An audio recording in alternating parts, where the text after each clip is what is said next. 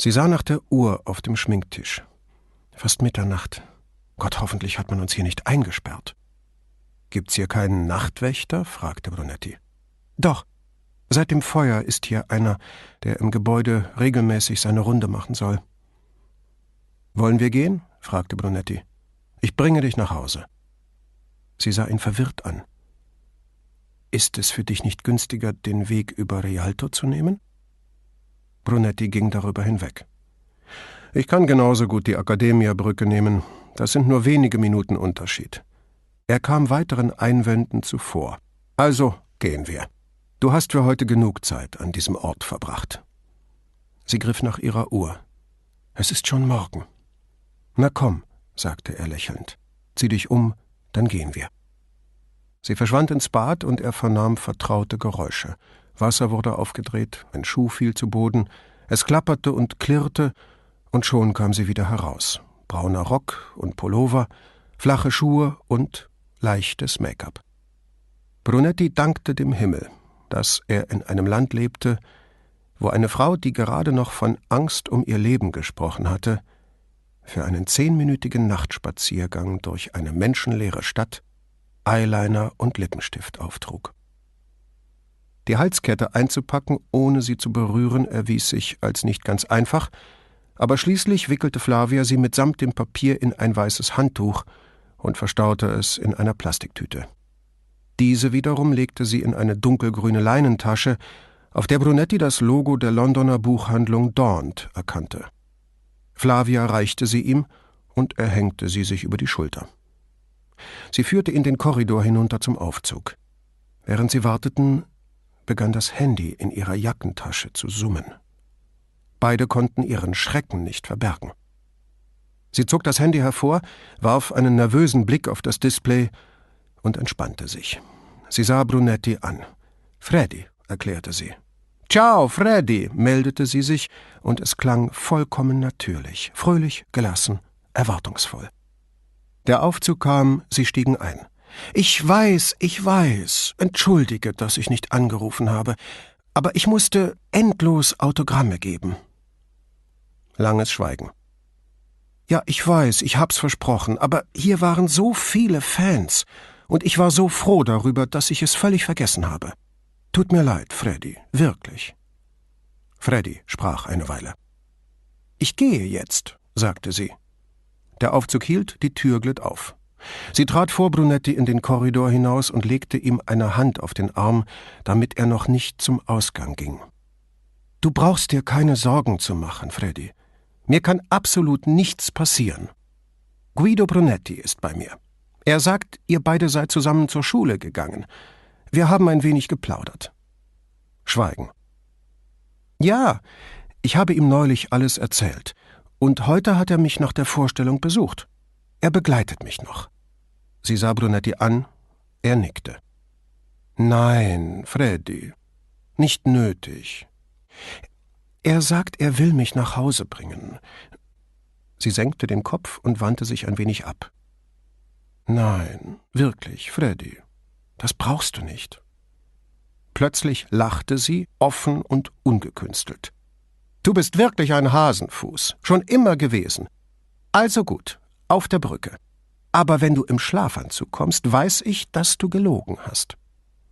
Sie klappte das Handy zu und schob es in die Tasche zurück. Wo mochte sie das während einer Vorstellung lassen? fragte sich Brunetti. Er hat sich Sorgen gemacht, erklärte sie. Aber du hast es ja gehört. Er sagt, er ist noch auf und will uns zur Brücke entgegenkommen, damit du nicht den ganzen Weg mit mir nach Hause gehen musst. Freddy kann nicht anders, sagte sie und ging los. Immerzu macht er sich Sorgen. Der Nachtwächter saß in der Pförtnerloge, ein angebissenes Sandwich und eine Thermoskanne vor sich, aus deren Kappe er gerade trank. Guten Abend, Signora, sagte er. Vorhin waren viele Leute da, die alle auf Sie gewartet haben. Er hob die Tasse und prostete dem menschenleeren Bühnenausgang zu. Aber inzwischen sind sie alle weg. Sie drehte sich zu Brunetti um und sagte fassungslos Das ist mir noch nie passiert, dass ich sie einfach vergessen habe. Der Nachtwächter musterte Brunetti von oben bis unten, und als Brunetti seinen Blick standhielt, trank er noch einen Schluck. Flavia murmelte schulterzuckend, lässt sich nicht mehr ändern, wünschte dem Mann eine gute Nacht und stieß die Tür zur Kalle auf. Draußen wandte sie sich nach rechts Richtung Campus San Fantin. Er wollte schon sagen, links herum wäre es kürzer, als ihm einfiel, dass sie dann durch eine sehr schmale und dunkle Kalle mussten. Am Hotel bog sie ab und er ließ sie gerne die Führung übernehmen. Vor dem Theater war niemand zu sehen gewesen, aber das hatte nicht viel zu bedeuten. Ihr Heimweg führte Flavia über den Ponte dell'Accademia. Dort würde Freddy sie in Empfang nehmen, aber die Brücke war genau der Ort, wo auch jeder andere auf sie warten würde. Seit man vor etwa zehn Jahren die städtische Beleuchtung geändert hatte, schimpfte Brunetti regelmäßig darüber, wie hell es in den Nächten geworden war. Freunde von ihm klagten, sie könnten abends im Bett bei dem Licht lesen, das durch die Fenster drang. Hier jedoch, vor dem Durchgang zu der engen Kalle Richtung Campo Sant'Angelo, war er froh über die Helligkeit. Als sie auf den Campo hinaustraten, fragte sie, Machst du das öfter? Was? Frauen nach Hause begleiten? Nein. So spät noch unterwegs sein, ohne zu Hause anzurufen. Ah, sagte er. Paula hat nichts dagegen, wenn sie in Ruhe lesen kann. Hat sie das lieber, als wenn du bei ihr wärst? fragte Flavia verblüfft. Nein, sie hätte mich lieber zu Hause. Und wahrscheinlich bleibt sie auf, bis ich komme.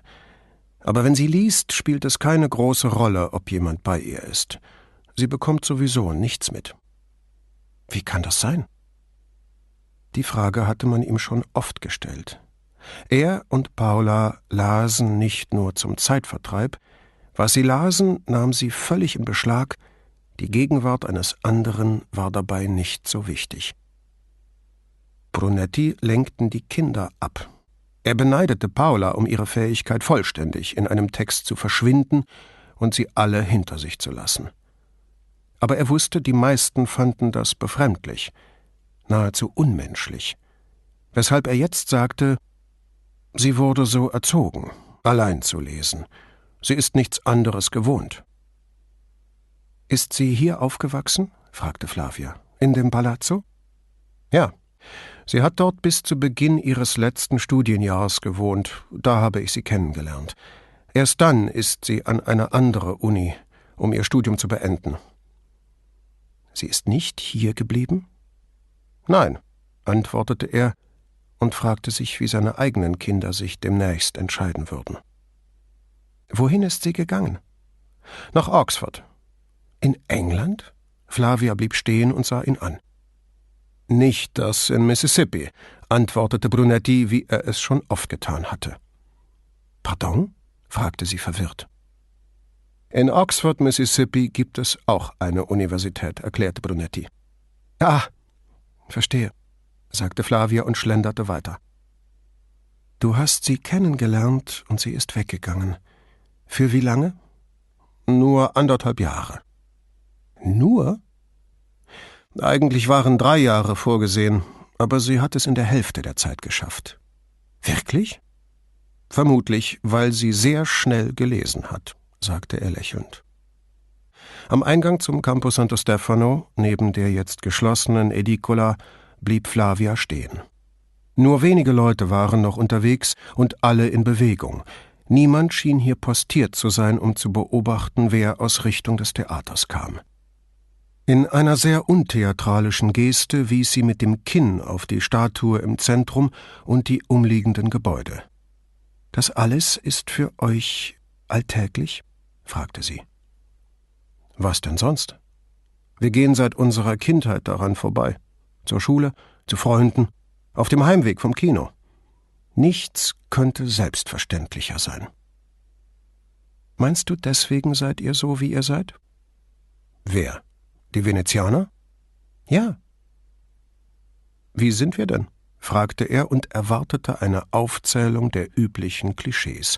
Reserviert, arrogant, habgierig. Traurig, sagte sie. Traurig? Überraschung und Zweifel waren ihm deutlich anzuhören. Ja, ihr hattet das alles. und jetzt ist euch nur noch die Erinnerung geblieben. Wie meinst du das? Sie ging wieder weiter. Ich bin jetzt fast einen Monat hier, und in den Bars, wo die Venezianer unter sich sind und sagen, was sie wirklich denken, höre ich ständig, wie schrecklich es hier sei. Die Menschenmassen, die Korruption, die Kreuzfahrtschiffe und wie hier alles zugrunde geht. Sie zeigte auf die Fenster des Palazzo Franchetti mit ihren Steinbrüstungen wie aus Spitze, durch die das Licht vom anderen Kanalufer hindurchschimmerte. Die Tore zum Garten und zum Gebäude selbst waren verschlossen. Dort hat bestimmt einmal eine große Familie gewohnt, sagte sie, als sie den kleinen Campo am Fuß der Akademia-Brücke erreichten. Sie blickte über den Kanal nach den Palazzi auf der anderen Seite. Und auch dort haben Familien gelebt. Als klar war, dass sie nichts mehr zu sagen hatte, begann Brunetti die Stufen hinaufzusteigen, um so vielleicht die Verstimmung hinter sich zu lassen, die ihre Worte in ihm ausgelöst hatten.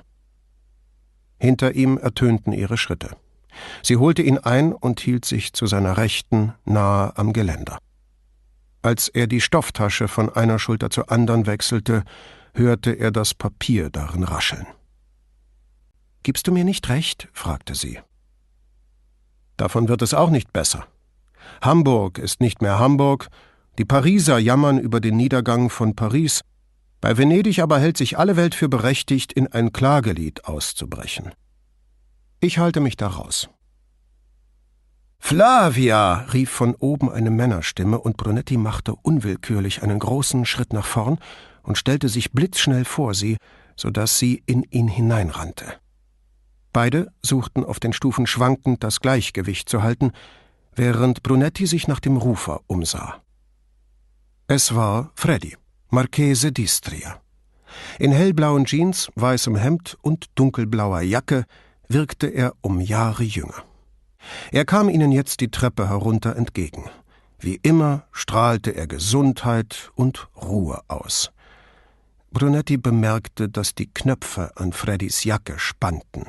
Aber niemand wäre auf die Idee gekommen, ihn als dick zu bezeichnen. Er war lediglich robusto, was nur für seine Gesundheit sprach. Brunetti trat nach links, Flavia nahm die Hand vom Geländer und ging Freddy entgegen. Der küsste sie auf beide Wangen, drehte sich dann zu Brunetti um, verkniff sich jeden Kommentar über dessen Beschützerinstinkt und umarmte ihn. Wie schön, dich zu sehen, Guido.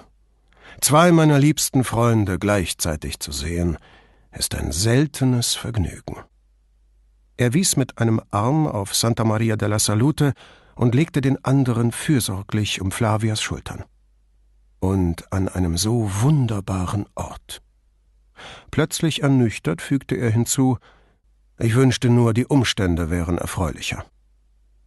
Flavia wand sich wie ein Aal aus Freddys Umklammerung und sagte zu Brunetti, Danke, dass du mich bis hierher begleitet hast, Guido. Den Rest übernimmt jetzt Freddy. Demnächst wird man mich auf Rollen durch die Stadt schieben an jeder Brücke übernimmt ein anderer. Das sollte unbeschwert klingen, aber Brunetti hörte etwas anderes, wesentlich Ernsteres heraus. Freddy fragte, wie die Vorstellung gelaufen sei, und Flavia merkte etwas Kritisches über den Dirigenten an. Beide gaben sich Mühe, dies wie eine normale Unterhaltung klingen zu lassen. Brunetti achtete darauf, sich ihnen gelegentlich zuzuwenden, während sie zu dritt nebeneinander die Treppe hinuntergingen, aber seine Aufmerksamkeit blieb ständig auf die Leute gerichtet, die ihnen auf der Brücke entgegenkamen oder folgten. Zu dieser späten Stunde waren es nur wenige, zumeist Paare oder kleinere Gruppen. Ein Mann mit einem Terrier kam ihnen entgegen, der nicht angeleinte Hund jagte die Brücke hinauf, machte kehrt und flitzte zu seinem Herrchen zurück. Eine großgewachsene Frau, die sich einen Schal ins Gesicht gezogen hatte, überholte sie, in ihr Telefonino sprechend, ohne auf die drei zu achten. Brunetti registrierte die auffällig nach außen gedrehten Füße und die Sorgfalt, mit der sie sie aufsetzte, was sich auf diesen feuchten Stufen durchaus empfahl, wobei sie ein Bein schonte. Auf dem letzten Absatz blieb Brunetti stehen. Er hielt es für das Beste, die beiden gehen zu lassen, sie nach links, er selbst nach rechts, ohne sich für den nächsten Tag mit Freddy zu verabreden. Flavia war schon unruhig genug. Sie sollte nicht auch noch auf die Idee kommen, er und Freddy würden sich treffen, um über sie zu sprechen. Er verabschiedete sich von Flavia mit zwei Wangenküssen, gab Freddy die Hand, wünschte eine gute Nacht, ging die letzten Stufen hinunter und schlug den Weg nach Hause ein. Auf dem kleinen Campo vor dem Museum drehte er sich nach den beiden um, aber sie waren schon verschwunden. Er ging ein kleines Stück zurück und sah sie eben noch nach links in die Kalle einbiegen, die über die Brücke und weiter nach San Vio führte. Obwohl er sich völlig idiotisch dabei vorkam, eilte Brunetti ihnen bis zu der Ecke nach, blieb stehen und beobachtete sie, bis sie die Brücke erreichten. Er verwarf seine Bedenken, dass sie ihn in der ansonsten menschenleeren Kalle jederzeit bemerken konnten, und setzte die Verfolgung fort. Warum, wusste er selbst nicht. An der Brücke nach San Vio riet ihm sein Instinkt, sich umzusehen, und tatsächlich erblickte er rechts eine Gestalt, eigentlich nur eine halbe Gestalt, an der Stelle, wo eine Kalle an der Riva endete. Er sah einen Mantel, vielleicht einen Regenmantel, vielleicht einen Schal. Vor Schreck strauchelte Brunetti und traf schwer mit dem linken Fuß auf. Die Tasche rutschte ihm von der Schulter, und als er sich wieder gefangen hatte, war die Gestalt nicht mehr da. Nur noch ihre leiser werdenden Schritte waren zu hören. Er rannte zum Eingang der Kalle, aber als er hineinspähte, war die ganze Gasse leer, und obwohl er immer noch Schritte hörte, war unmöglich zu erkennen, aus welcher Richtung sie kamen. Er lief zur ersten Kreuzung. Kein Mensch, weder rechts noch links. Und immer noch, irgendwo in der Ferne, diese Schritte. Er blieb stehen und hielt den Atem an, vermochte aber auch so nicht auszumachen, wohin sie gingen, ob Richtung Salute oder Academia. Schließlich erstarben sie ganz. Brunetti machte kehrt und ging nach Hause. Paula hatte wohl alle Hoffnung auf Brunettis Heimkehr fahren lassen, und so begab er sich, da niemand mehr auf ihn wartete, auf der Suche nach fester und flüssiger Nahrung in die Küche, stellte aber bald fest, dass er eigentlich nur noch zu seiner Frau ins Bett wollte. Vorher jedoch musste er einen Platz für die grüne Stofftasche finden. Doch da sagte ihm sein gesunder Menschenverstand, dass die Tasche höchstens acht Stunden in der Wohnung bleiben würde, also ließ er sie einfach auf der Kommode liegen und ging ins Bad. Als er neben seiner Frau ins Bett sank, wurde dies mit einem Knurren begrüßt, das er als zärtlich zu deuten beschloss, und bald verlor er sich in Traumbildern von wallenden Schals, verhallenden Schritten und Bergen von gelben Rosen. Am Morgen erzählte er Paula kurz von seinem Gespräch mit Flavia. Bei Erwähnung der Smaragdkette horchte sie auf und fragte, ob sie die mal sehen dürfe. Seinen wenig poetischen Vergleich der Steine mit Fisherman's Friend Pastillen fand sie unpassend und meinte, die seien doch wohl eher so groß wie Kiebitzeier. Ein Ausdruck, auf den sie beim Lesen schon oft gestoßen sei, auch wenn sie keine Ahnung habe, wie groß die seien. Wir dürfen die Kette erst anfassen, nachdem sie auf Fingerabdrücke untersucht wurde, erklärte er, nach nur einem Kaffee nicht bereit, sich auf eine Diskussion über die Größe von Kiebitzeiern einzulassen. Tatsächlich hätte er nicht einmal zu sagen gewusst, wie Kiebitze genau aussahen und folglich auch keine Berechnungen über die Größe ihrer Eier anstellen können. Er brach mit der Tasche über der Schulter auf und ließ sie dort auch, als er unterwegs auf einen Kaffee und eine Brioche einkehrte. In der Questura suchte er als erstes das Labor auf, um mit Borghese zu sprechen. Das stets etwas herablassende Wesen des Chefs der Kriminaltechnik reizte Brunetti oft zu sinnlosen Provokationen. Er näherte sich Boccheses Arbeitstisch und ließ das Päckchen ohne ein Wort der Erklärung aus der Tasche vor ihn hingleiten. Wie der Zufall es wollte, verfing sich das Einwickelpapier in einer Trageschlaufe, so dass die Kette offen auf dem königsblauen Papier zu liegen kam.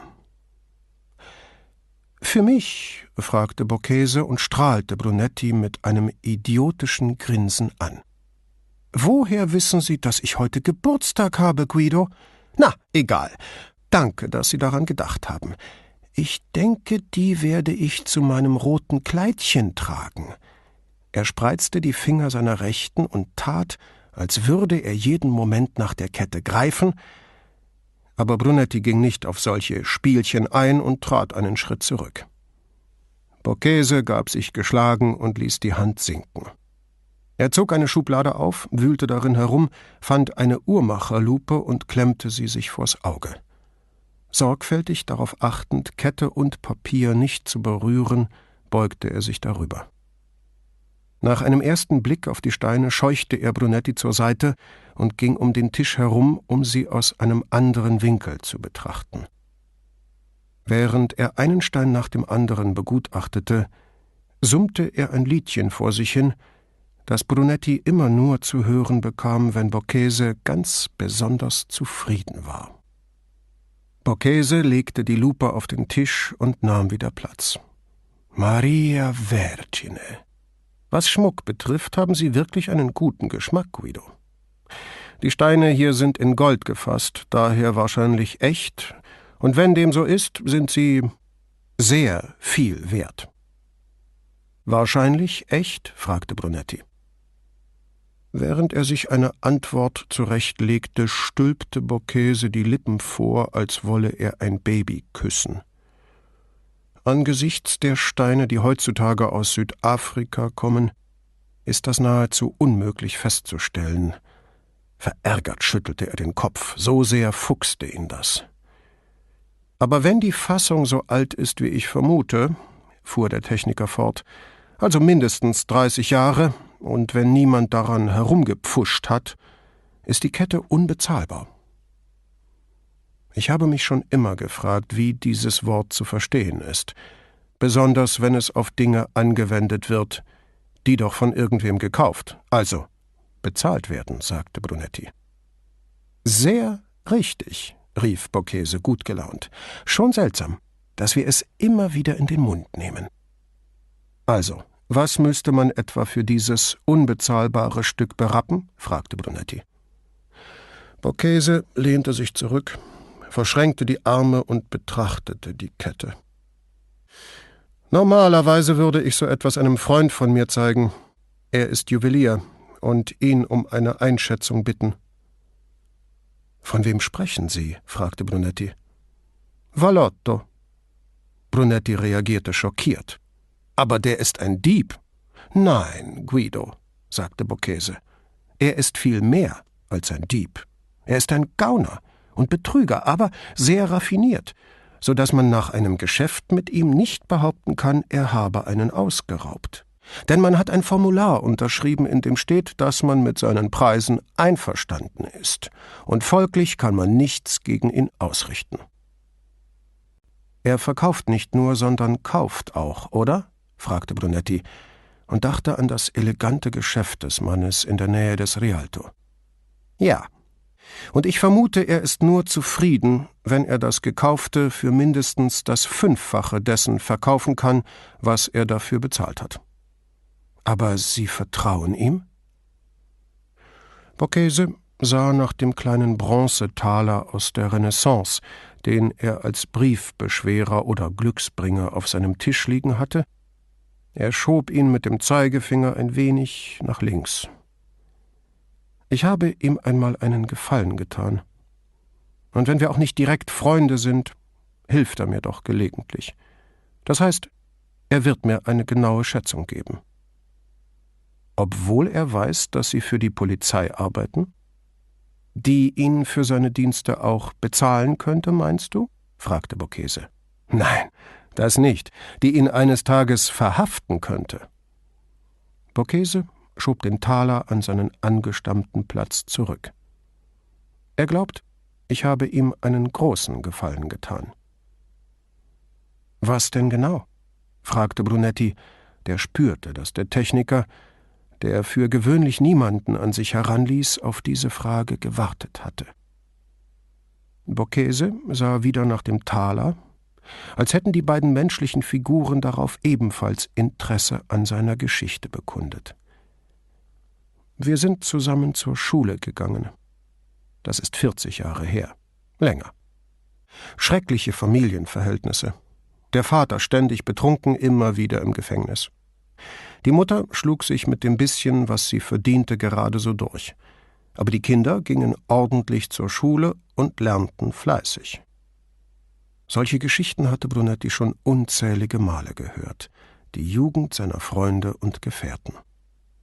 Jedenfalls kam Borghese zur Sache, als trieben ihn die Männer auf dem Taler zur Eile, eines Tages in einem Lebensmittelladen, wo ich für meine Mutter etwas einkaufen sollte, sehe ich seine Mutter in einem der Gänge stehen, mit einem Gesicht, als sei der Leibhaftige hinter ihr her. Ich sage Guten Tag, aber sie antwortet nicht. Plötzlich taucht der Ladenbesitzer auf und schreit Ich habe Sie beobachtet. Sie haben Reis gestohlen. Da erst fiel mir auf, dass sie eine Hand unter ihrem Mantel hatte. Die Ärmste war drauf und dran, in Ohnmacht zu fallen, und der Mann schreit immer noch Sie hat gestohlen. Holt die Polizei. Und ich dachte an Leonardo und die anderen Kinder, und wie das für sie wäre, wenn auch ihre Mutter ins Gefängnis käme. Und was haben Sie getan? fragte Brunetti. Der Mann kam jetzt auf sie zu, und ich ging ihm entgegen, griff nach einer Schachtel Pasta und stieß dabei ein paar andere Schachteln aus dem Regal, um ihn abzulenken. Er schnappte nach mir, aber ich riss mich los und rannte aus dem Laden, und schon hatte er die Frau vergessen und setzte mir nach. Ich lief extra langsam, damit er versuchte, mich einzuholen. Und als ich ihn zwei Straßen weit von dem Laden weggelockt hatte, legte ich ein paar Gänge zu und hängte ihn ab. Ohne die Spur eines Lächelns fuhr Borghese fort, als er in sein Geschäft zurückkam, war sie weg. Ich weiß nicht, ob er sie erkannt hatte. Mich jedenfalls kannte er nicht. Wie hat Valotto davon erfahren? fragte Brunetti. Ich nehme an, seine Mutter hat es ihm erzählt, meinte Bocchese achselzuckend. Er hat nie davon gesprochen. Erst Jahre später, als wir uns zufällig einmal trafen. Er habe gehört, dass ich demnächst heirate, sagte er. Ich könne bei ihm vorbeikommen und mir die Ringe aussuchen. Er muss meine Verblüffung bemerkt haben, denn er sagte, ich weiß, was du für meine Mutter getan hast. Ich werde dich nie übers Ohr hauen und dir immer helfen, wenn ich kann. Borghese sah Brunetti an und fügte hinzu, und er hat Wort gehalten. Zum Beispiel? Wissen Sie noch, fragte Bocchese, wie wir vor sechs Jahren in der Wohnung eines Verdächtigen ein Diamant, Armband und ein paar Ringe gefunden haben, und er behauptete, die hätten seiner Mutter gehört? Brunetti nickte, obwohl er sich nur sehr undeutlich an den Fall erinnerte. Bocchese fuhr fort, ich habe die Sachen Leonardo gezeigt und ihm gesagt, es gehe um eine polizeiliche Ermittlung, ob er uns trotzdem helfen wolle. Und? Er hat mir den Namen der Familie genannt, der die Sachen gestohlen worden waren. Borghese sah Brunetti erwartungsvoll an, doch dem fiel nichts dazu ein. Also, was soll ich damit? fragte Borghese schließlich und wies auf die Kette. Nach Fingerabdrücken suchen, auch auf dem Papier. Ein paar Fotos machen und mir schicken. Vielleicht kann Signorina Elettra etwas darüber in Erfahrung bringen. Und dann? Fragte Bocchese. Sie haben doch einen Tresor, oder? fragte Brunetti. Allerdings, sagte Bocchese und schob das Papier und die Kette in die Stofftasche zurück. Als nächstes ging Brunetti bei Signorina Elettra vorbei, um sich zu erkundigen, ob sie noch streikte und, falls ja, wie Vicequestore Batta und Tenente Scarpa damit zurechtkamen.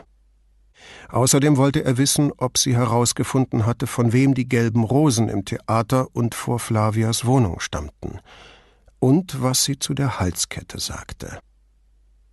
Sie saß an ihrem Schreibtisch, und als er ihre Miene sah, wusste er sofort, dass er sich die Frage nach dem Absender der Blumen sparen konnte. Nichts, sagte sie von sich aus. Mein Freund von der Bar am Theater ist in Urlaub. Ich habe bei den wenigen Blumenhändlern nachgefragt, die es noch in der Stadt gibt, aber keiner von ihnen hatte in letzter Zeit einen so großen Auftrag.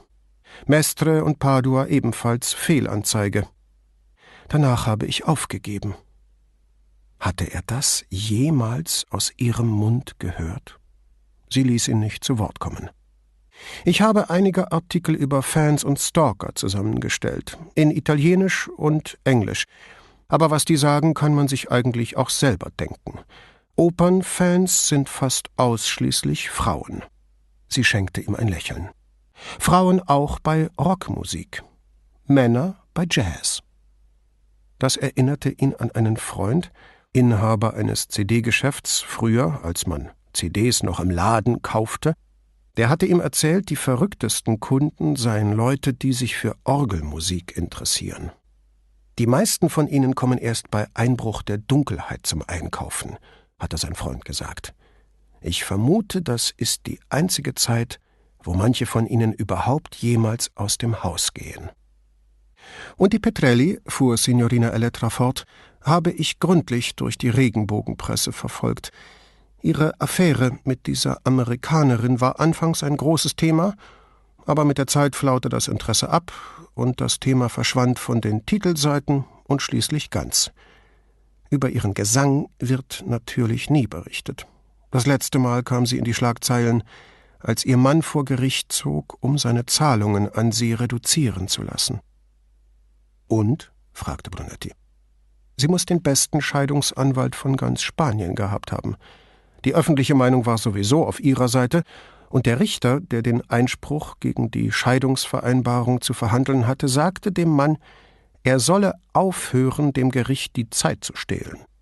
Wenn er die vereinbarten Zahlungen nicht leiste, wandere er ins Gefängnis. Hatte dieses letzte Wort die übliche, ernüchternde Wirkung? fragte Brunetti. Allerdings. Meinen Sie, er könnte damit zu tun haben? Nachdem sie die Frage gebührend erwogen hatte, sagte sie Er nicht, stellte aber gleich klar, nicht weil ich es ihm nicht zutraue, sondern weil er klug genug ist zu wissen, dass er als erster verdächtigt würde, wenn ihr etwas zustoßen sollte. Außerdem ist er in Argentinien. Hat die Presse ihr nach der Scheidung noch viel Aufmerksamkeit gewidmet? fragte Brunetti. Nur die Musikpresse. Da kam sie gelegentlich auf die Titelseiten, wenn ihr mal wieder eine Auszeichnung verliehen wurde. Aber ihr Privatleben scheint niemanden mehr zu interessieren. Ob das an ihrem Alter liegt? Wahrscheinlich, räumte Signorina Elettra ein. Und das Leben der Popstars ist ja auch viel aufregender. Er nickte. Das kannte er von den Unterhaltungen seiner Kinder und den Zeitschriften, die sie in der Wohnung herumliegen ließen. In meiner Generation war es auch schon so, sagte er. In meiner auch, sagte sie schulterzuckend. Ihm lag schon auf der Zunge, in Neros auch zu sagen, verkniff es sich aber. Und die Amerikanerin? fragte er schließlich. Seit Jahren nichts mehr abgesehen von ihren Artikeln und Büchern über chinesische Kunst. Kein Hinweis darauf, wo sie sich zurzeit befindet? Nach allem, was ich gefunden habe, ist sie in China. Obwohl gelegentlich auch erwähnt wird, sie sei dort gerade erst zu einer Konferenz eingetroffen. Aber von wo wird nicht gesagt. Seine Miene verfinsterte sich. Er steckte in einer Sackgasse.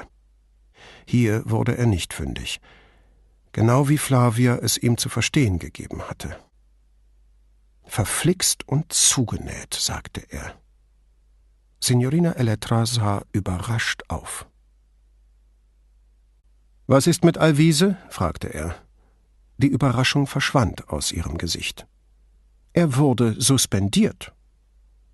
Seit wann ist so etwas möglich? fragte Brunetti. Verzeihung? Ich habe noch nie gehört, dass ein Beamter so ohne weiteres suspendiert werden kann, ohne Untersuchung oder Anhörung. Und doch nehmen wir das einfach so hin, als ob Scarpa dazu befugt wäre. Aber ist er das? Sie sah ihn mit offenem Mund an, als habe er plötzlich auf Ungarisch mit ihr gesprochen. Die Maßnahme soll es ermöglichen, die Gehaltszahlungen an einen Beamten einzustellen, ohne direkt Anklage gegen ihn zu erheben, sagte sie, als ob ausgerechnet ein Kommissario sich mit den Anordnungen des Innenministeriums auskennen sollte. Von wem haben Sie das? fragte Brunetti. Wieder starrte sie ihn an. Ein Kardinal, der der Sünde bezichtigt wird. Aber das weiß doch jeder, fing sie an, aber dann ging ihr ein Licht auf. Von Tenente Scarpa, sagte sie, nun kein Kardinal mehr, sondern ein Inquisitor, der auf einen Fall von Ketzerei gestoßen ist. Aha, meinte Brunetti kühl und fragte betont beiläufig Haben Sie vielleicht mal einen Blick in die Vorschriften des Ministeriums geworfen? Sie drehte sich zu ihrem Computer um und flüsterte Das glaube ich jetzt nicht. Brunetti widerstand der Versuchung, ihr bei der Recherche über die Schulter zu sehen. Helfen konnte er ihr sowieso nicht. Er verstand ja nicht einmal ansatzweise, was sie da tat. Er lehnte sich ans Fensterbrett, verschränkte die Arme und wartete. Ihre Fingernägel klapperten auf den Tasten. Er betrachtete seine Schnürsenkel, die schon ein wenig verschlissen waren und bald ersetzt werden müssten. Tenente Scarpa müsste man auch ersetzen, aber nicht, weil er verschlissen war. Zeit verging. Das ist nicht möglich, sagte sie, ohne den Blick vom Bildschirm zu wenden. So eine Vorschrift gibt es nicht. Selbst wenn man eines Verbrechens beschuldigt wird, gilt man weiter als Beamter und bekommt sein Gehalt. Sie blickte finster entschlossen auf. Er kann das nicht machen. Die können seine Gehaltszahlungen nicht einstellen. Brunetti durfte ja nicht wissen, dass sie Alvise nicht von der Gehaltsliste gestrichen hatte. Er wandte seine Aufmerksamkeit wieder seinen Schuhbändern zu und dachte über die Konsequenzen nach. Signorina Elettra setzte sich seit Jahren ungeniert und ungestraft über sämtliche Datenschutz- und Geheimhaltungsvorschriften hinweg. Sie drang in die Computer von Banken und Ministerien ein, machte selbst vor dem Vatikan nicht Halt. Wenn sie dabei gelegentlich zu weit ging, versetzte sie alle, die wussten, was sie tat, und die sie oft genug selbst dazu angestiftet hatten, in Angst und Schrecken. Aber bisher war es ihr noch jedes Mal gelungen, sich davonzumachen, ohne Spuren zu hinterlassen. Weiteres Theater schien ihm unangebracht. Das Schiff ging unter. Er warf seine Zurückhaltung über Bord. Unter wessen Namen haben Sie die Anweisung herausgegeben, die Gehaltszahlung an Alvise fortzusetzen? Ihre Miene blieb unverändert. Sie rieb sich mit drei Fingern ihrer Linken die Lippen. Das ist nicht gut, sagte sie. Was haben Sie getan? Ich habe beantragt, Alvise für Überstunden zu bezahlen. Die Anweisung zum Gehaltsstopp wollte ich nicht widerrufen, das hätte vielleicht Verdacht erregt, also habe ich nur seinen Namen in eine andere Kategorie verschoben und ihm Lohn für Sonderschichten zugewiesen. Fünf in einer Woche. Und dann? Ich habe wirklich gedacht, Scarpa sei befugt, ihn zu suspendieren. Keine Ahnung, warum ich ihm geglaubt habe. Wer hat die Zahlungen für die Sonderschichten autorisiert? fragte Brunetti, der sich genau wie bei den Kindern nicht mit Ausflüchten und Erklärungen aufhalten wollte. Deswegen habe ich gesagt, das ist nicht gut, gestand sie. Die Autorisierung stammt von Ihnen. Ah, sagte Brunetti gedehnt, während er schon über die Konsequenzen nachzudenken begann. Er sah sie an, aber sie wandte sich ab. Rom liegt also die Meldung vor, dass einer unserer Leute diese Woche das Doppelte gearbeitet hat? fragte er. Richtig, wieder wich sie seinem Blick aus. Und falls das dort jemandem auffallen sollte, was würde man daraus schließen? Dass derjenige, der Alvise die Überstunden genehmigt hat, das zusätzliche Geld mit ihm teilen wird, antwortete sie prompt. Vermutlich hätte Brunetti denselben Schluss gezogen, würde er in Rom arbeiten oder sonst wo. Scarpa schlägt also gleich zwei Fliegen mit einer Klappe. Man wird Alvise wegen der unberechtigten Forderung drankriegen und mich, weil ich sie genehmigt habe. Wen interessiert es schon, ob ich das Geld von ihm bekommen habe oder nicht? Warum sollte ich sonst so etwas tun? Darüber musste sie doch nachgedacht haben. Wahrscheinlich hatte sie sogar schon die Schlagzeilen formuliert Korruption nicht nur im Süden. Doppeltes Gehalt nach Übergriff auf Arbeiter. Signorina Elettra zählte etwas an ihren Fingern ab. Was ist? fragte Brunetti. Ich rechne aus, in wie vielen Tagen wir unser Gehalt bekommen, sagte sie. Sieben, ersparte er ihr die Mühe. Warum? Sie blickte auf, schien ihn aber nicht wahrzunehmen. Ich überlege, wie ich das in Ordnung bringen kann, sagte sie schließlich. Vielleicht sollte ich einen Nervenzusammenbruch bekommen. Dann muss ich mich nicht verantworten, schlug Brunetti vor. Seine Worte verhallten ungehört. Sie starrte ins Leere, gab irgendwelche Befehle in den Computer ein, sah nach dem Ergebnis und tippte weiter.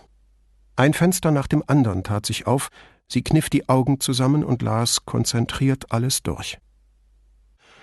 Brunetti sagte sich, seine Tage in der Questura seien so gut wie gezählt. Also sollte er diese letzten so angenehm wie möglich verbringen, und kaum etwas war ihm angenehmer, als Signorina Elettra dabei zu beobachten, wie sie in Trance verfiel, bevor sie etwas Gesetzeswidriges tat. Sieh sie dir an, sagte er sich.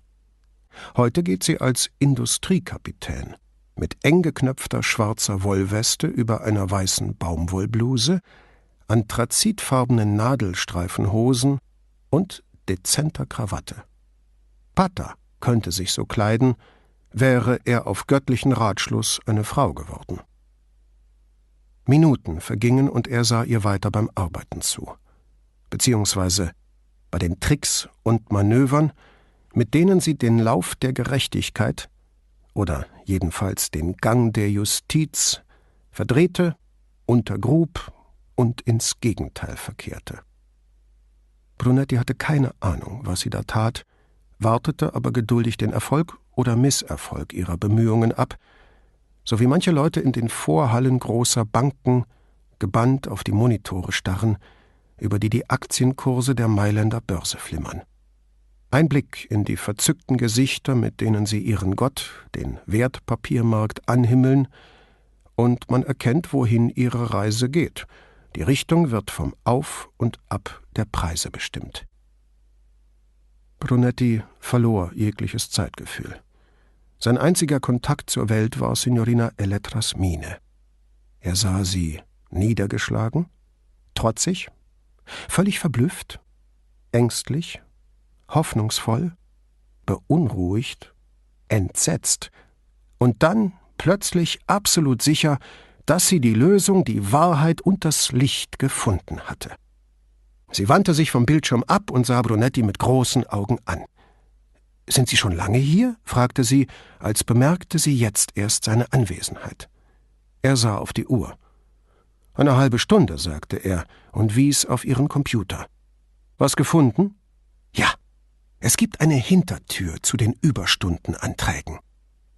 Hintertür. Dort komme ich an die Einträge heran und kann sie ändern. Was können Sie ändern? Alles, antwortete sie. Einsatzzweck, Dauer, Arbeit in Uniform oder nicht. Können Sie auch den Namen des Vorgesetzten ändern, der den Einsatz genehmigt hat?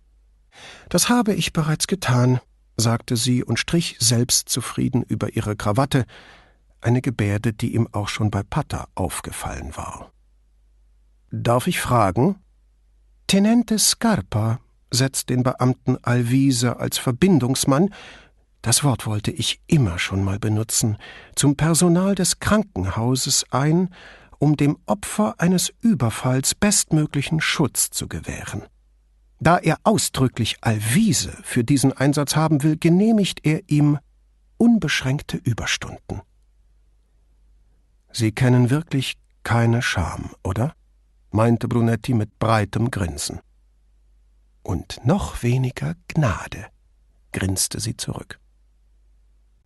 Brunetti fand es ratsam, den Triumph still zu genießen. Er nahm sein Handy aus der Tasche und hielt es möglichst lässig hoch. Borghese hat mir ein paar Fotos von der Halskette geschickt. Wäre schön, wenn Sie etwas darüber herausfinden könnten. Wurde sie gestohlen? Das weiß ich nicht, sagte Brunetti und tippte auf dem Handy herum, bis die Fotos auf dem Display erschienen. Ich schicke sie Ihnen rüber. Er rief sich ins Gedächtnis, was Chiara ihm beigebracht hatte, und folgte ihren Anweisungen Schritt für Schritt. Mit leisem Zischen stellte er sich vor, glitt das erste Foto aus seinem Handy und legte die zwei Meter zu Signorina Elettras Computer zurück. Die anderen folgten. Ohne sich anmerken zu lassen, wie zufrieden er mit sich war, blickte er auf, aber Signorina Elettra bewunderte schon das erste Foto, das auf ihrem Bildschirm angekommen war. Maria Santissima, flüsterte sie. So etwas habe ich noch nie gesehen. Brunetti las, was Borghese dazu geschrieben hatte. Die Fassung sei mindestens 40 Jahre alt, folglich seien die Steine sehr wahrscheinlich echt. Wo hat er das her? fragte sie. Signora Petrelli hat es mir übergeben. Jemand hat es ihr in die Garderobe gelegt. Sie rückte näher an den Bildschirm heran. Gelegt? So hat sie es mir erzählt. Sie möchten wissen, woher die Kette stammt? Ja, wenn's geht. Wenn sie gestohlen wurde, könnte man es herausfinden. Interpol führt eine Datei über wertvolle Stücke, die als gestohlen gemeldet werden. Sie schien nach der Kette auf dem Bildschirm greifen zu wollen, ließ die Hand aber wieder sinken, vielleicht weil sie genau wie er keine Fingerabdrücke auf etwas so Schönem hinterlassen wollte. Können Sie auch bei Juwelieren nachfragen, wollte Brunetti wissen. Sie nickte, ohne den Blick davon abzuwenden. Wer das verkauft hat, erinnert sich garantiert daran. Sie riss sich von dem Foto los. Ich habe hier drin eine Liste von Juwelieren, die etwas so Wertvolles verkauft haben könnten. Denen werde ich das Foto schicken und sie fragen, ob Ihnen das innerhalb der letzten. Sie sah Brunetti fragend an. Den Zeitraum brauchen Sie nicht näher anzugeben, meinte er. Schon jemand wie Brunetti, der sich nicht viel aus Edelsteinen machte, hätte niemals vergessen, wann er diese Kette gekauft hatte. Und bei einem Juwelier, der eine bessere Vorstellung von ihrem Wert und einen feineren Sinn für ihre Schönheit besaß, war das noch unwahrscheinlicher. Nur bei uns oder international? Ich würde sagen, überall, antwortete Brunetti. Sie nickte. Sonst noch etwas? Sie könnten mir verraten, was mit dem Tenente geschehen wird, sagte Brunetti mit einem milden Lächeln. Ach, sagte sie leichthin, bei seinen guten Beziehungen zu Rom wird ihm schon nichts passieren. Gute Beziehungen? Zu wem? fragte Brunetti im selben Ton und erinnerte sich daran, wie sie gesagt hatte, sie wolle Scarpas Kopf. Da möchte ich nicht spekulieren, Kommissario, sagte sie und drehte sich nach einem Geräusch hinter ihm um. Vielleicht können Sie den Vicequestore danach fragen. Huldvoll, wie stets im Umgang mit seinen Vasallen, kam Vicequestore Pata auf die beiden zu. Mit sanfter Stimme fragte er Signorina Elettra, wenn Sie mit ihm reden, heißt das, Sie reden auch mit mir? Selbstverständlich rede ich mit Ihnen, Vicequestore, flötete sie. Wie könnte ich nicht? Mit ihrer Stimme hätte sie alles verkaufen können, von Honig bis Waschpulver. Was haben Sie zu besprechen? fragte Patter in dem Ton, in dem er nur mit ihr sprach, nie mit Brunetti. Honig, Waschpulver. Signorina Elettra zeigte auf Brunetti. Der fing den Ball auf. Ich habe Signorina Elettra erklärt, wie sehr es mich freut, dass Alvise sich um das Mädchen im Krankenhaus kümmert. Wie ein Leuchtturm einem Schiff am Horizont wandte Pata sein edles Haupt Brunetti zu und fragte Mädchen? Und dann Alvise? Das hat der Tenente dankenswerterweise angeordnet. Dass Sie das für einmal auch so sehen. So sehr der Vicequestore seine Genugtuung zu verbergen suchte, war sie ihm doch anzuhören. Brunetti, dem Genugtuung lieber war als Argwohn, riskierte ein demütiges Lächeln und schüttelte den Kopf. Wohl wahr. Doch Ehre, wem Ehre gebührt. Er überlegte, ob er auch noch die Lippen spitzen und anerkennend nicken sollte, aber das wäre wohl zu viel des Guten. Pata sah zu Signorina Elettra, aber die war damit beschäftigt, ihre Krawatte neu zu binden. Brunetti staunte, mit welcher Anmut diese Handgriffe verrichtet werden konnten. Eine dunkelgraue Krawatte mit kaum sichtbaren roten Streifen zu einer schwarzen Wollweste und Nadelstreifenhosen. Warum bei Gott musste er, als sie das Tuch durch den Knoten zog, an Paula denken, wie sie ihre Strümpfe auszog, damals, als Strümpfe noch getragen wurden. Wollten Sie zu mir? Patas Frage holte ihn in die Gegenwart zurück. Nein, Vicequestore, ich wollte Signorina Elettra bitten, die Herkunft eines Schmuckstücks zu klären. Diebesgut? fragte Pater. Nicht, dass ich wüsste, Vicequestore. Wertvoll? Für den Besitzer bestimmt, antwortete Brunetti. In Paters Miene zogen Wolken auf, aber bevor daraus ein Unwetter werden konnte, fügte Brunetti hinzu Es ist doch wohl so, dass den meisten Leuten Dinge, die sie besitzen oder mögen, wertvoller erscheinen als anderen. Wobei er daran dachte, für wie wertvoll der Vicequestore den Tenente hielt. Signorina Elettra schaltete sich ein. Ich glaube nicht, dass es sehr kostbar ist, Kommissario, aber vielleicht finde ich ja etwas darüber. Es gelang ihr gleichzeitig gelangweilt und ein wenig verärgert über einen so banalen Auftrag zu klingen. Dass sie so mit Brunetti sprach, schien dem Vicequestore zu behagen, weshalb Brunetti sich einen irritierten Blick in ihre Richtung gestattete, bevor er sagte Wenn sonst nichts mehr anliegt, Vicequestore, gehe ich jetzt in mein Büro. Pata nickte und wandte sich zu seiner Tür. Hinter seinem Rücken zwinkerte Signorina Elettra Brunetti zu und verpasste ihrer Krawatte den letzten Schliff. Was jetzt? fragte sich Brunetti, als er hinter seinem Schreibtisch Platz genommen hatte. Es widerstrebte ihm, sich für seinen nichtigen Sieg über Patta auf die Schulter zu klopfen. Mit den Jahren lag ihm immer weniger daran, seinen Vorgesetzten hinters Licht zu führen, auch wenn er dem Drang gelegentlich noch nachgab.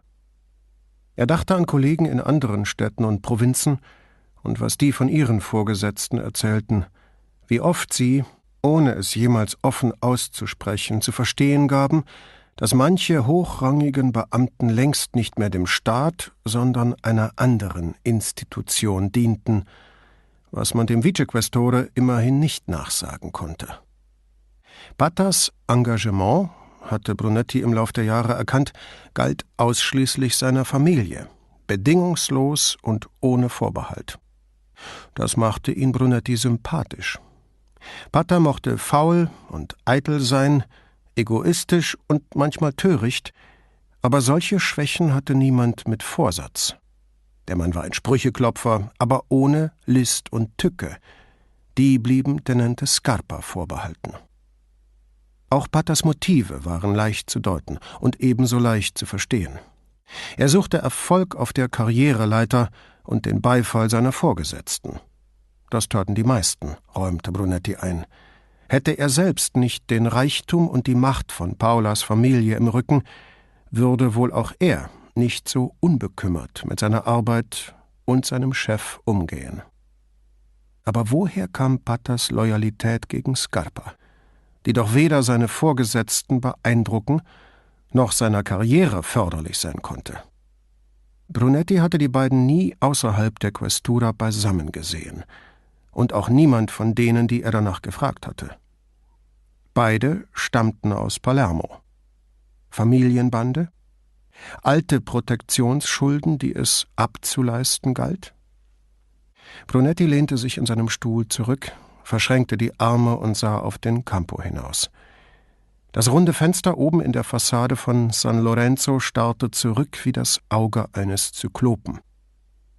Soweit er sich erinnerte, war Scarpa vor Jahren plötzlich in der Questura aufgetaucht.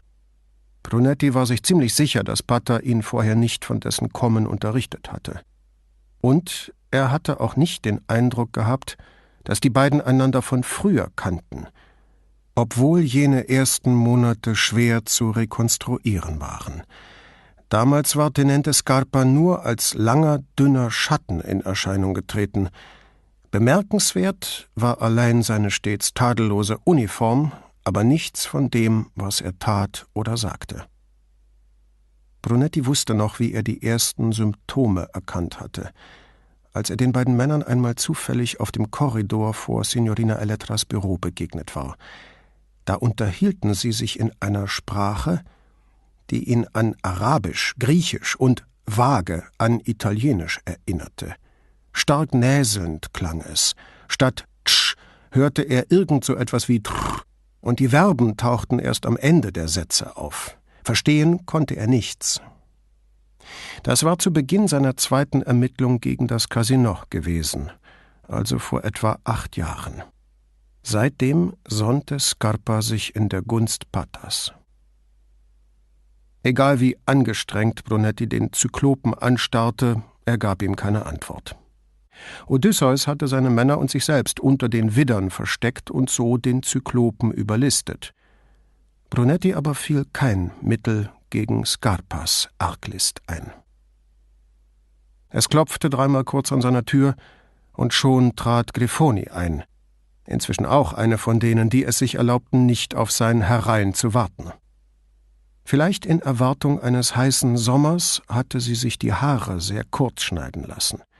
Die zweite, knabenhafte Frau in der Questura, diese jedoch mit blonden Löckchen und in einem schwarzen Kleid, das ihr gerade bis über die Knie reichte.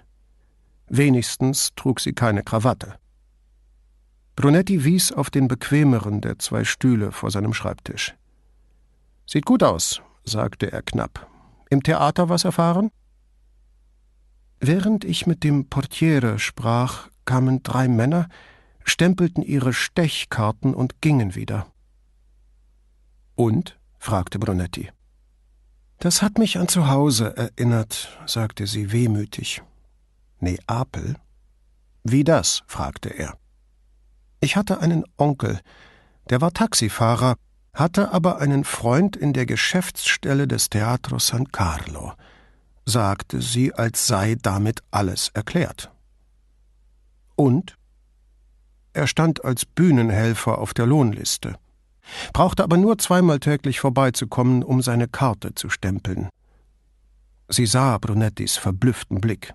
Ich weiß, ich weiß, aber nach einer Buchprüfung hatte man dort Stechkarten eingeführt. Jeder, der auf der Lohnliste stand, sollte sich zumindest ein- und ausstempeln. Er hat dort nicht gearbeitet? fragte Brunetti verwirrt. Großer Gott, nein!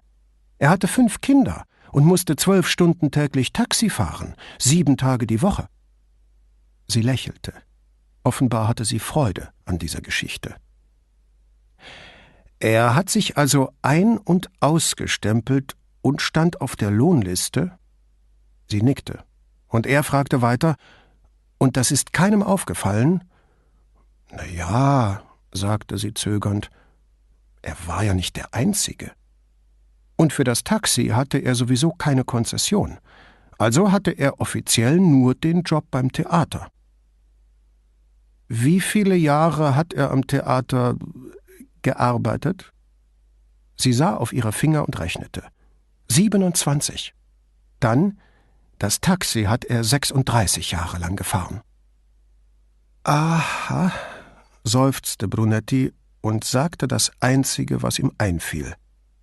Da muss er die Stadt sehr gut kennengelernt haben. In jeder Hinsicht, sagte Grifoni. Sie straffte sich, ließ das Thema fallen und kam wieder zur Sache. Der Portiere sagt, am Abend einer Vorstellung kommen alle möglichen Leute, nicht nur die Sänger und Musiker, auch deren Verwandte, Freunde und Zweitbesetzungen. Oft herrscht im Vorraum ein solches Gedränge, sagt er, dass jemand, der sich unbemerkt einschleichen möchte, keine Schwierigkeiten hätte. Brunetti dachte an die vielen Leute an dem Abend, als er und Paula auf Flavia gewartet hatten. Claudia fuhr fort. Am schlimmsten ist es eine Stunde vor der Vorstellung, wenn sie alle reinkommen, besonders bei einer Oper wie Tosca, mit Chor und Kinderchor, sagt er, das sei der reine Wahnsinn. Sie ließ Brunetti nicht zu Wort kommen. Hinterher dasselbe, wenn die Leute am Ausgang auf die Sänger warten. Und die Blumen? fragte Brunetti. Dazu konnte der Pförtner nicht viel sagen. Zwei Männer haben sie gebracht, Ihre Garderobiere und die Frau, die für die Perücken zuständig ist, haben die Blumen erst gesehen, als sie nach der Vorstellung in die Garderobe kamen. Ich habe auch einige Bühnenarbeiter befragt, aber niemand hat etwas Ungewöhnliches bemerkt. Aber jemand hat die Blumen in ihre Garderobe gebracht. Und die Vasen, ergänzte Grifoni. Jedenfalls, wenn die Garderobiere die Wahrheit sagt. Und jemand hat noch mehr Blumen in die Seitenlogen gebracht und zu ihr runtergeworfen. Das hatte Brunetti selbst gesehen. Wie war das möglich? Vielleicht hat ein Platzanweiser sie reingebracht, wer weiß. Und dann, falls ein Verrückter Freunde hat, hat ihm vielleicht ein Freund dabei geholfen. Brunetti fand, so kämen sie nicht weiter und wechselte das Thema. Was ist mit Alvise? Er hat sich dem Mädchen im Krankenhaus vorgestellt und ihr gesagt, er werde ein Auge auf sie haben und dafür sorgen, dass sie nicht gestört wird. Grifoni brauchte Brunetti nicht eigens darauf hinzuweisen, dass Verschwiegenheit für Alvise ein Fremdwort war. Wie lange hält er sich dort auf? fragte Brunetti. Er will zu den Besuchszeiten da sein, von zehn bis eins und dann von vier bis sieben. Und die übrige Zeit? Grifoni konnte nur mit den Schultern zucken. Alvise war schließlich Alvise. Er ist nicht auf die Idee gekommen, dass außerhalb der Besuchszeiten etwas passieren könnte. Nein, sagte Brunetti. Das kann man natürlich ausschließen. Grifoni konnte sich die Frage nicht verkneifen. Meinen Sie, sie ist in Sicherheit? Wollen wir es hoffen. Aber Hauptsache, sie fühlt sich sicher das wird ihr gut tun. Und außer Alvise können wir zurzeit niemanden hinschicken. Sie verfielen in ein behagliches Schweigen, wie es nur unter Kollegen möglich ist, die im Lauf der Jahre zu Freunden geworden sind. Das Tuckern eines nahenden Bootes war zu hören. Es könnte eine Frau sein, sagte Brunetti schließlich, und erwähnte den Diebstahl von Flavias Adressbuch und den Anruf einer Unbekannten bei ihrer Freundin in Paris. Grifoni sah ihn überrascht an und wandte sich dann dem Zyklopen zu. Sie schlug die Beine übereinander und ließ den extrem hochhackigen Schuh von ihrer Fußspitze baumeln, auf und nieder, ganz in Gedanken versunken. Erst Signorina Elettras Krawatte, Jetzt dieser Schuh. Brunetti ertappte sich bei der Frage, wie wohl Petrarca reagiert hätte, wenn Laura mit diesen Schuhen oder dieser Krawatte vor ihm erschienen wäre. Hätte er sie mit einem Sonett besungen? Oder sich entsetzt von einer so unschicklichen Kleidung abgewandt? Er bastelte noch an der dritten Zeile eines Sonetts auf den Schuh, als Grifoni sagte: Ja, das könnte sein. Brunetti brach die Suche nach einem Reim auf Scarpa bereitwillig ab, zumal er fürchtete, Arpa könnte so tiefen Gefühlen nicht wirklich gerecht werden, auch wenn die Harfe einem Sonett bestimmt gut anstehen würde. Flavia Petrelli sagt, weibliche Fans machen sie besonders nervös, weil die etwas von ihr haben wollen, Meinen Sie, das könnte an Ihrer sexuellen Vorgeschichte liegen? fragte Grifoni so sachlich, als ginge es um ihre Haarfarbe. Kann ich nicht sagen, antwortete Brunetti.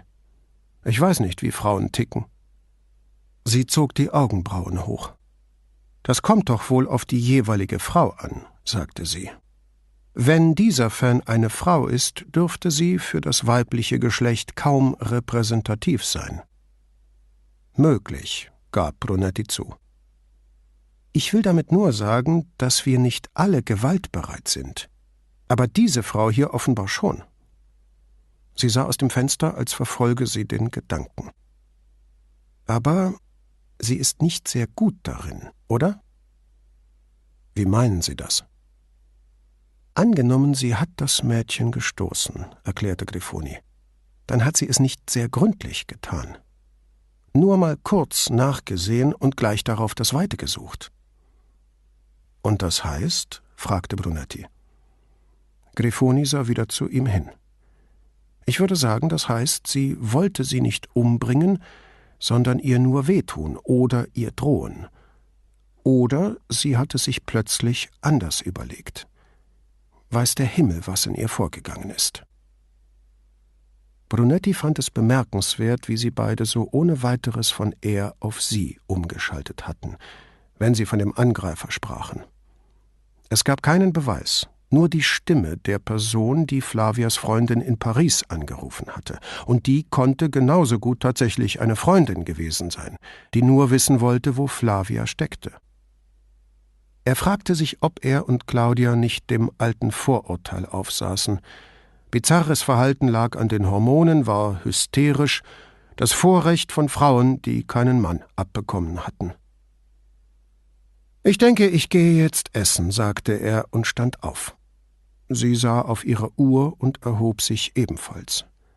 Als sie die Treppe hinuntergingen, staunte Brunetti, wie mühelos sie auf diesen hohen Absätzen ging, auf denen er sich bestimmt nur aufrecht halten könnte, wenn er vorsichtig jede Stufe einzeln nehmen und sich seitlich am Geländer festhalten würde. Frauen, was für begabte Geschöpfe.